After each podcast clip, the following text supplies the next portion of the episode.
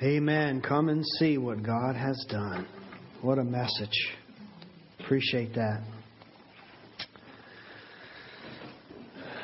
I know you're thinking it's about time to quit, but I still have a message to uh, deliver this morning. So, um, snuggle in, get ready to hear from the Lord, I hope.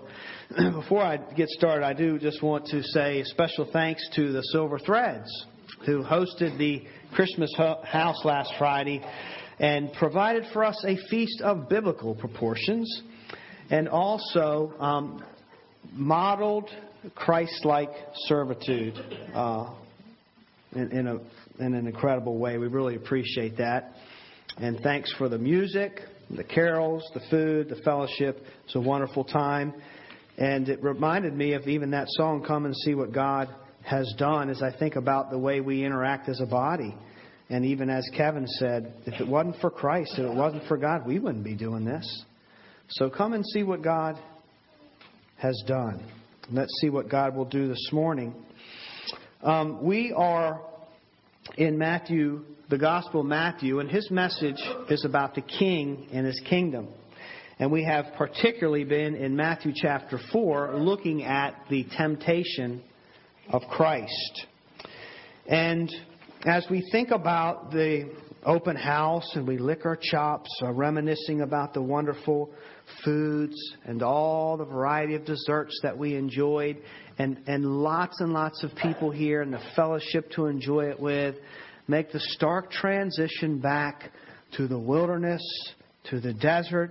Jesus is out there all by himself with the exception of his enemy, Satan, and he's very hungry. He's practically starving to death after fasting for 40 days and 40 nights.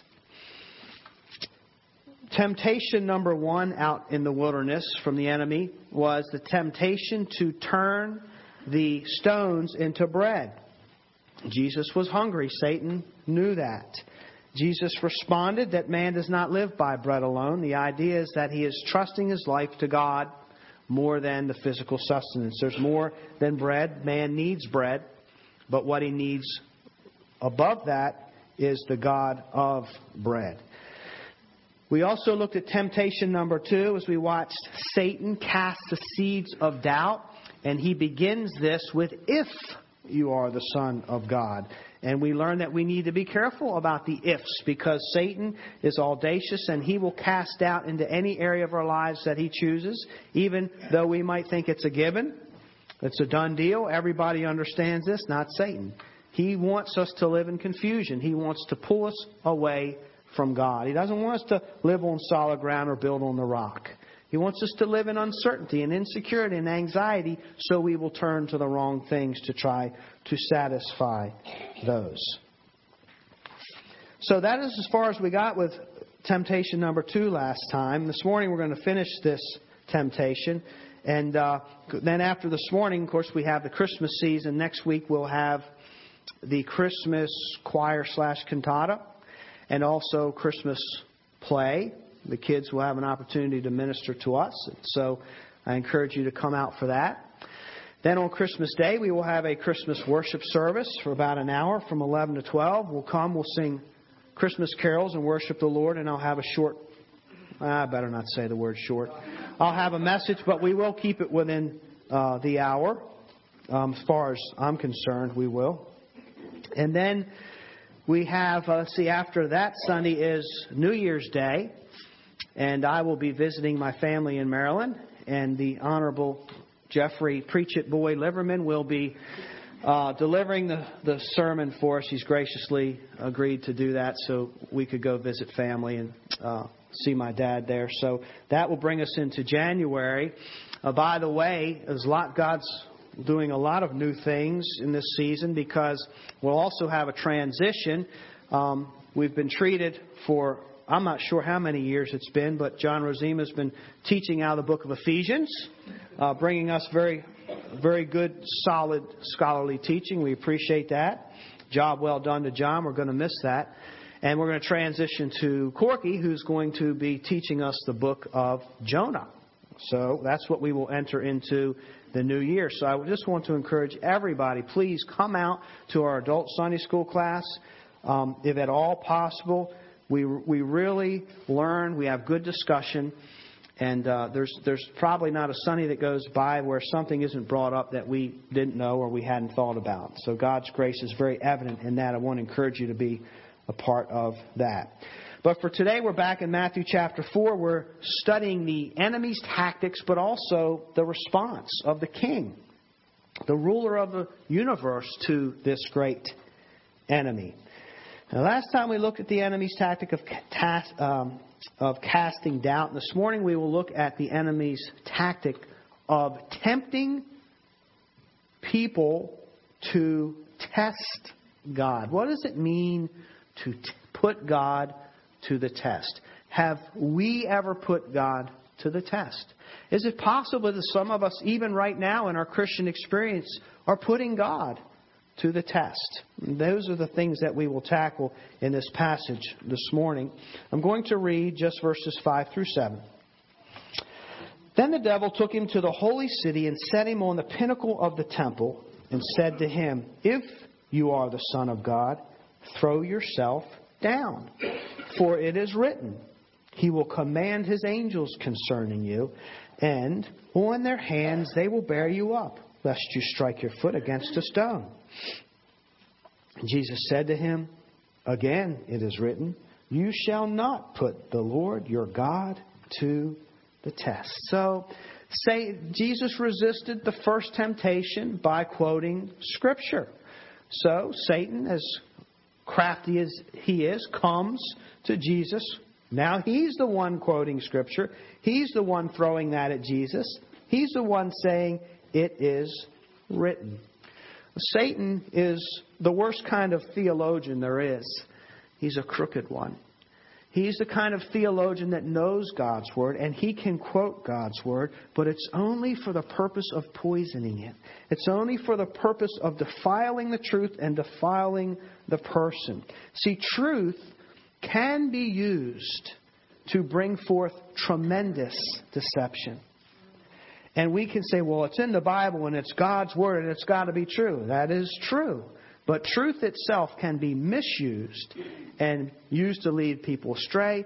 Truth can be used to be even murderous. So, just about any kind of biblical passage or truth or scripture can be used for evil intent. After his previous temptation or failure, um, he comes at Jesus now, uh, I guess, Bible in, in underarm, so to speak, quoting Scripture, quoting Psalm 91, 11, and 12. And it's kind of like this, if you will. Okay, so uh, you're, you believe in the Bible, you trust God's Word, you just quoted it to me, so let me quote to you some Scripture because, after all, God's Word is true and we need to apply it to ourselves, do we not? We need to test it and see what's in it. And we want to give God an opportunity to be true to us. So if it's in God's Word, then we really need to do it. So Jesus, now is your chance to prove your tremendous faith like you said, don't live just on bread alone, but by the word that comes out of the mouth of God. So live by this word that came out by from the mouth of God. Throw yourself down, for he says that he will not allow you to be harmed. He will dispatch his angels and you will safely float to the ground. So just go ahead, jump, go ahead, fall, throw yourself down and watch God come to your rescue. Watch your faith in Him in action. It reminds me a little bit of, I don't know exactly what you call it, but uh, the trust fall that people do. And a lot of times they'll do it to build unity, at maybe in the workplace or on the on your team or something. And you get on some kind of platform, and you the idea is that you're just going to free fall back and that's a scary feeling, but you're trusting your colleagues and your friends, your teammates to just catch you, cradle you in their arms so that you don't feel that sudden thump when you come down. A, so, so this is a real opportunity for God and Jesus to work together and build that, that teamwork and that trust. So Satan says and tempts Jesus with. Uh, Jesus, of course, is at one of his weakest points. He hasn't eaten for quite some time. Uh, he has nobody there to encourage him, only someone there to discourage him, to draw him away. In that sense, in his humanity, he is vulnerable to these kind of temptations. And of course, Satan wants to disprove him as king, show him that he is not worthy. He is not worthy to be God's son. So he takes Jesus to this high place, uh, a nosebleed height, if you will, to a pinnacle. And some believe that it is Herod's temple. Herod had a high place in his temple, it's built on kind of the edge of a cliff, part of it. Uh, some people say it's very several hundred feet high. It's a portico of Herod. Some some scholars say that it's the same portico that the brother of Jesus, James, was uh, brought to his death. The Pharisees lured him up there, um, saying that he can speak to the people from the portico, and then they pushed him over it and killed him. So Satan here is offering somewhat of a, a seemingly win win situation, right? Jesus jumps, he shows his tremendous faith, but also then God shows that this really is the Messiah because he promised that he would cradle him and not let any harm to, come to him in this way. So you're proving the, the deity of Christ, you're proving uh, the deity of the Father God. Uh, it's a win win situation. Throw yourself off and let God do the rest. So, is it a win win? And is this a good idea? I mean, it kind of sounds like it. After all, it's Scripture. Let's see what we learn from Satan's response. I'm sorry, Jesus' response in verse 7. Again, it is written, You shall not put the Lord your God to the test. One of the most important rules in hermeneutics, which is the science of interpretation, is Scripture interprets Scripture. And what that means is we can't just take one little isolated truth or one little isolated verse all to ourselves and, and, and, and cut it off from the rest of the truths and say this is what it means. Um, we have to hear the whole counsel of God. We take every individual piece and we weigh it up against the light of the whole counsel of God. And that's what Jesus does here. He's interpreting Scripture with Scripture. He doesn't refute what Satan says because, in, in, in and of itself, it's true. But what he does is he takes that truth and he puts it in its proper context. That's good hermeneutics right there. So we are to trust God in this way, but we are not to test him in this way. This is an attempt to make Jesus exercise his faith or trust God in the wrong way. We can trust God, and we can exercise our faith in the wrong way. How so? By creating peril. By putting God in situations where he has to rescue us or else.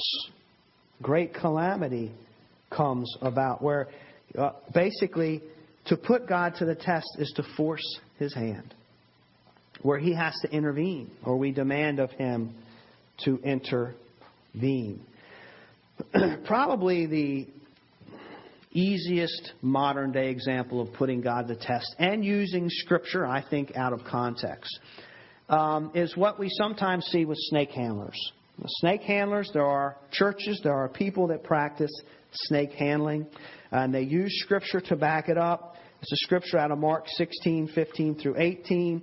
Jesus has just rebuked his disciples for their lack of faith. And then he tells them how, how it should be.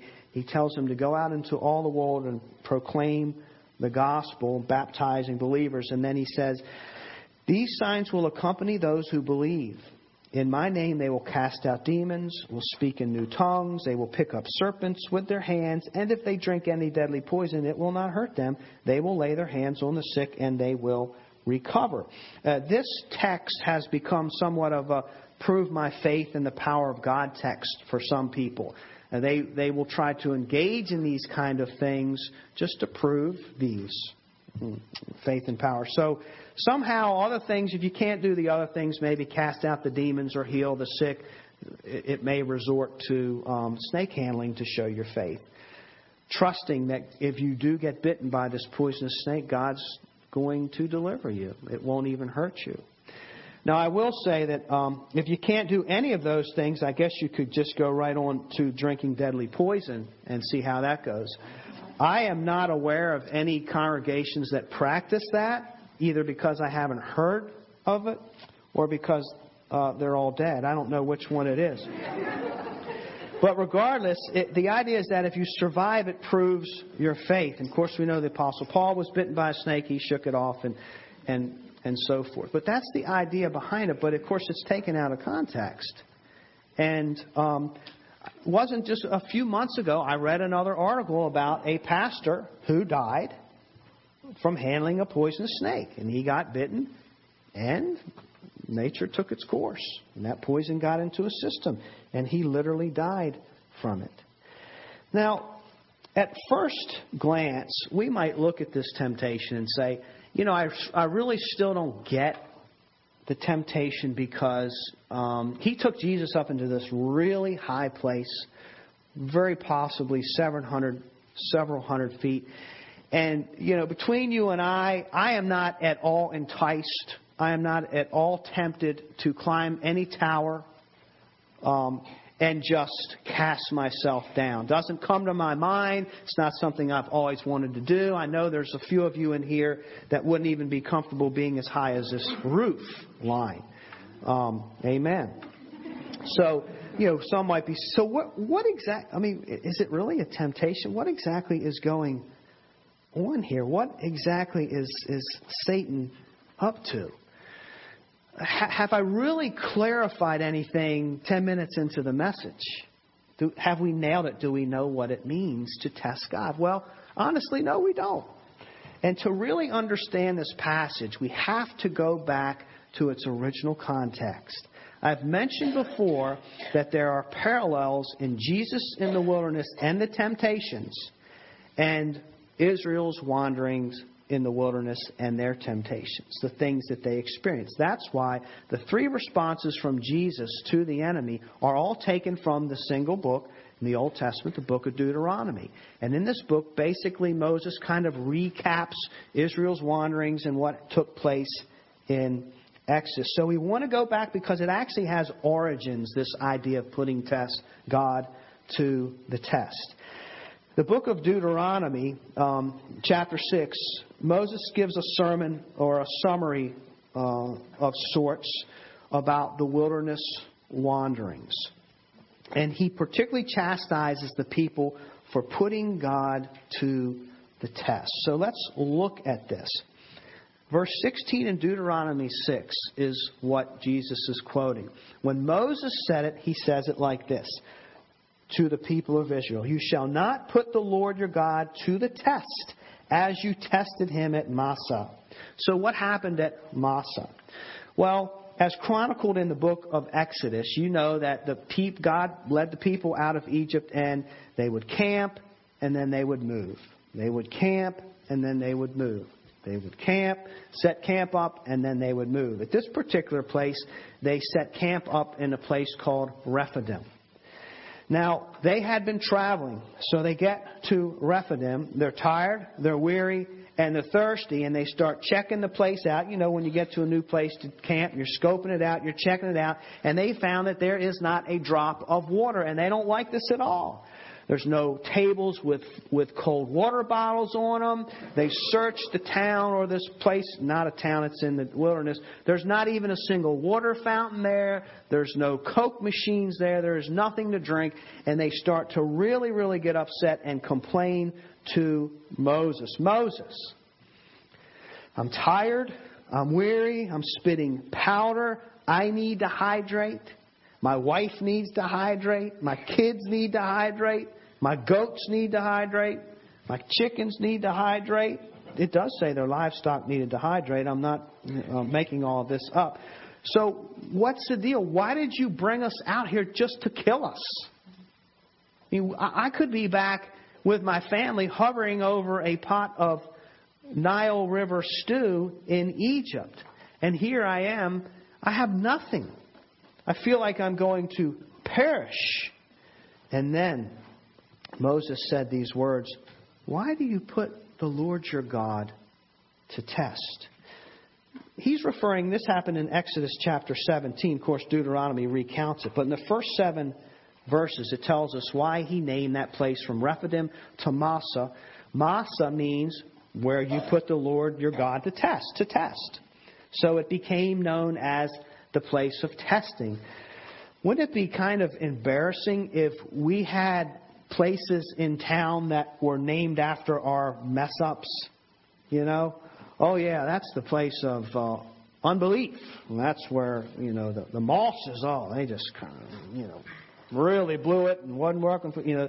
So if we go around, this is place of Massah. Well, it's also called Meribah, which means quarrel. That's where you quarreled with Moses, you quarreled with the Lord. And he says that they did this. Now, here, Moses says this in, uh, in, I think it's in verse 7, but it's in chapter 17 of Exodus. And here's where it comes. Our eyes will begin to open as he asks this question, or as he quotes them for the question they asked the Lord, would be better said. They're quarreling and they say this Is the Lord among us or not? Is the Lord with us? Is the Lord among us or not? We don't have anything to drink. We're out here in the wilderness. God, are you with me here or not? What's the deal? Have you ever had those thoughts along your journey? Are you with me or not, God? Based on what I'm experiencing, what's the deal? See, now it starts to make a little more sense. Israel had seen God do great things in the past. I mean, of course, they, they either witnessed or heard about the, the miraculous plagues against the Egyptians. But with their own eyes, can you imagine, like this isle, seeing the Red Sea split and the water heaped up in walls so that hundreds and thousands of people could travel through it on dry land? They watched this. They, they, they lived this. And then they saw God's hand provide bread from heaven, manna where there was nothing to eat, and then, of course, blow coveys of quail in so they had meat to eat. They, they have just seen God do miraculous things in the past. They watched his power and his capabilities. And then they know about the wonderful future that they have as God's covenant people with Abraham. Said, You are going to be blessed, blessed, and more blessed. You're going to bless the entire world. All of the nations are going to be blessed through your seed, through your people. And so they have this incredible destiny and promise from God of future blessing. The problem is, what about today? What about right now? It's hard right now. Right now, we're thirsty. And let's be clear is, it, is, is the wrongdoing to be thirsty? Is it wrong to be thirsty after, say, hiking or traveling or camping? No. That's a natural response, just like we get hungry when we don't eat. The problem is not this natural longing of thirst.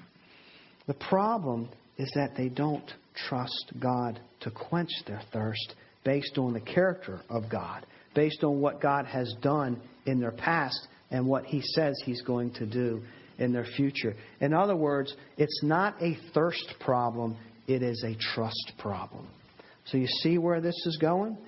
This idea of are we putting God to the test? It doesn't have so much to do about the heights. It's not a height problem. It's not a thirst problem. It is a trust problem. They're, tra- they're challenging him. God, why did you bring me out here? This place is scary. This place is dangerous. This place is daring, uh, barren. There's nothing out here for me and my family except for death. I mean, what, what gives? Are you with us or not?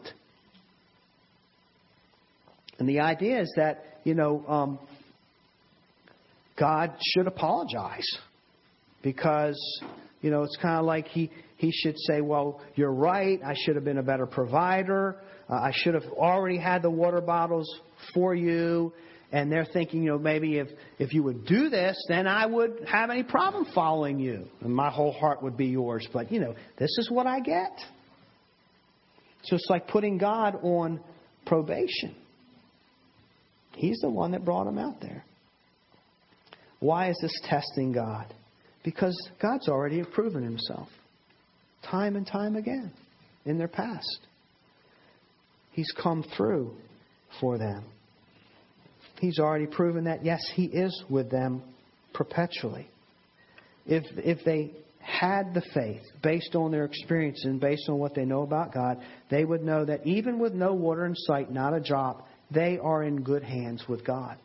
They cannot be in better hands than to be in God's hands. They should have known that God has some kind of plan for their welfare, their well being, if they trusted Him at all. But each new trial that comes down the pike to them, they're up in arms. God, where did you go? Are you with me or not? As if God owes them explanations, as if God owes them their own little personal deliverances and their own little personal miracles out of every little situation that challenges them or puts them out of their comfort zone. That's what Moses says is putting God to the test. It's forcing God's hand. Have we ever maybe a little bit tried to force God's hand?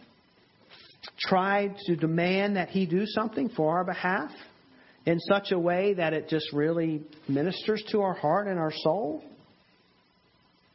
As if God is the one who's on trial instead of us, as if He has to serve us instead of we serve Him. So here is here is Jesus out in the wilderness, and he's really hungry and he's really lonely, and yeah, it's just as dangerous and desolate.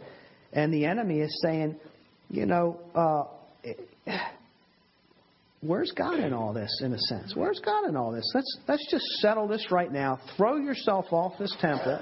Let's watch him come and keep you from harming yourself. And then this whole issue about whether is God really out here is God really with me or not will be settled. It's a good thing to do. Jesus' present circumstances, just like Israel's, are difficult and they are demanding.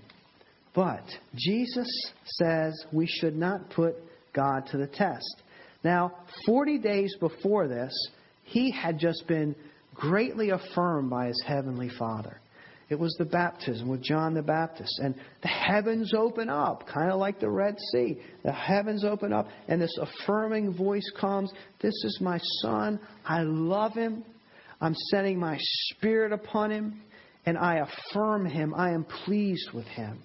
He's my true Son, and he is the King affirming words. And then it was the Spirit of God that led Jesus out into the wilderness. And Jesus knows that God is with him. Sometimes we have a short memory.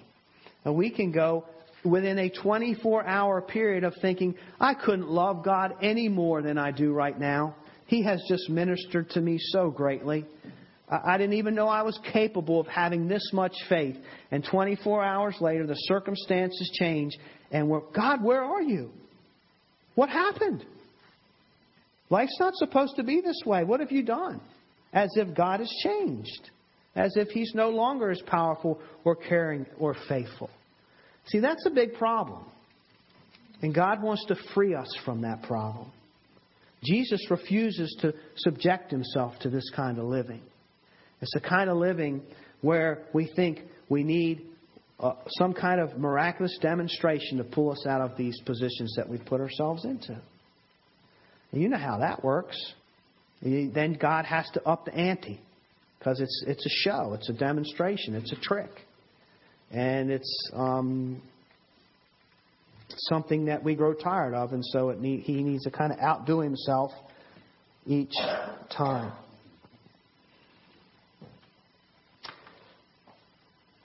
How about our pilgrimage? Israel had their wilderness. Jesus had his wilderness. God led him out into it. Well, does not our pilgrimage and our journey also include wildernesses? Not just oases, not just the moments in the Jordan River of baptism and the words of affirmation, but as a part of God's sovereign plan, there are wildernesses, there are tests. There are opportunities for us to trust God, even when He's not pouring out a miracle upon us. You know, as believers, I'm assuming that you're here because God did something great in your past assuming you're here for the majority of you because God saved you from a life of sin. He saved you from eternity in hell, and He is working good blessings in your life to the point where you're still amazed at His grace. And of course, we know as the people of God, we have a tremendous future that God promises us. We are a people of destiny. Even now, the heavens are being prepared for our arrival, the great feast that will take place the wedding of the Lamb and the church. But what about the here and the now? Maybe today is different. Maybe today is just really difficult. And we're suffering through something. Or we're just really struggling with sin. Or we're sick and tired of something. We're sick and tired of disappointing ourselves or disappointing God or disappointing each other. And life is painful and, and life is, is hard, and we might wonder, what is going on here? God, are you with me or not? I mean, what happened? Moses and Jesus says, don't put him to the test like that. We must not insist that God prove himself every time we go through a trial. Every time we might not think he's there, every time we might think he's changed something on us. He's changed his word or his character a article I read out of, uh, just happened to find it, um, published from Gutenberg College, says Israel and Jesus were not in the wilderness by accident. God led them there. Neither is it an accident when life pushes hard at believers today. We can, if we choose, interpret our troubles as evidence of God's indifference. We would be wrong. Because God loves us, He uses our troubles to confront us with the spiritual issues we would rather ignore our eternal destiny is riding on the choices we are making today. Will we trust God in the midst of our troubles, or will we put Him to the test? God says He will provide, but He will provide in ways that are tantamount to His character, to His justice, to His love, to His grace, and His mercy. And some might be thinking, but Malachi 3, verse, I think it's verse 10, where God says, Test me in this. And He's talking about the tithes and offerings. That's true. There are times where God in, invites the test. But that was already something that had been laid out in the law when He established the tithes and offerings, and He says, Here's how it's going to work. You voluntarily, cheerfully bring me this tithe, and you will be blessed because it's built into the very fabric of the universe. You can't help but to be blessed when you do certain things in faith and obedience to God. Now, it doesn't always come the way we think. So he's telling them in Malachi, just do this. It's already an established principle and see what happens. Go ahead and test the law. Test my word. Test my character. You will see that it's true. But we can test God in a way that is not, does not line up to his character because it's on our terms. And we want our own little personal, convenient miracle or deliverance. And we are demanding each time God, prove yourself to me again. That wasn't enough. Prove yourself to me again. That wasn't enough. How many times should God have to prove himself to us before we finally realize he is trustworthy and faithful, that he can bring something from nothing, that all things are possible with God? Practically speaking, ask ourselves that question How much is enough? How many times should God have to prove himself to us on our terms? for our convenience. God wants to deliver us from that kind of living. it's, it's, it's infantile, it's not mature in the faith.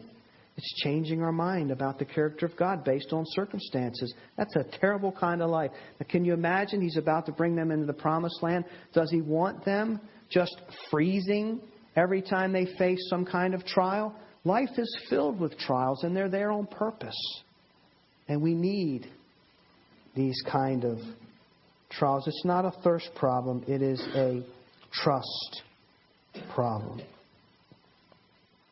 So, in closing, we know that not only will the tempter cast out, but he will also misuse Scripture to draw us away from God. He is the false teacher that's behind every false teaching that you've ever been exposed to. And he wants to tr- get us to trust bread instead of God, so we're dependent on that. And he wants us to put God to the test. He wants us to risk our lives or put ourselves in precarious situations and, and call out to God to deliver. So we need to be on guard against the things that we currently lack or we currently long for or that we're currently struggling with. We want to be on guard because the wilderness can be dangerous, the wilderness can be lonely. There are times where we will lack. Maybe God has us in a season of loneliness. The wilderness can be scary and dangerous. Maybe we are in a place of uncertainty. We're just not sure right now where God wants me to go. We're just here and we're going to wait for further word. The wilderness can be harsh and demanding. Uh, maybe we're lacking good health. Maybe we're lacking things that we would really like to have right now. But what we don't want to say is, okay, God, I'm going to jump. I'm expecting you to prove yourself to me. I'm expecting you to catch me. I'm expecting you to do your thing. I'm going to put my life in risk.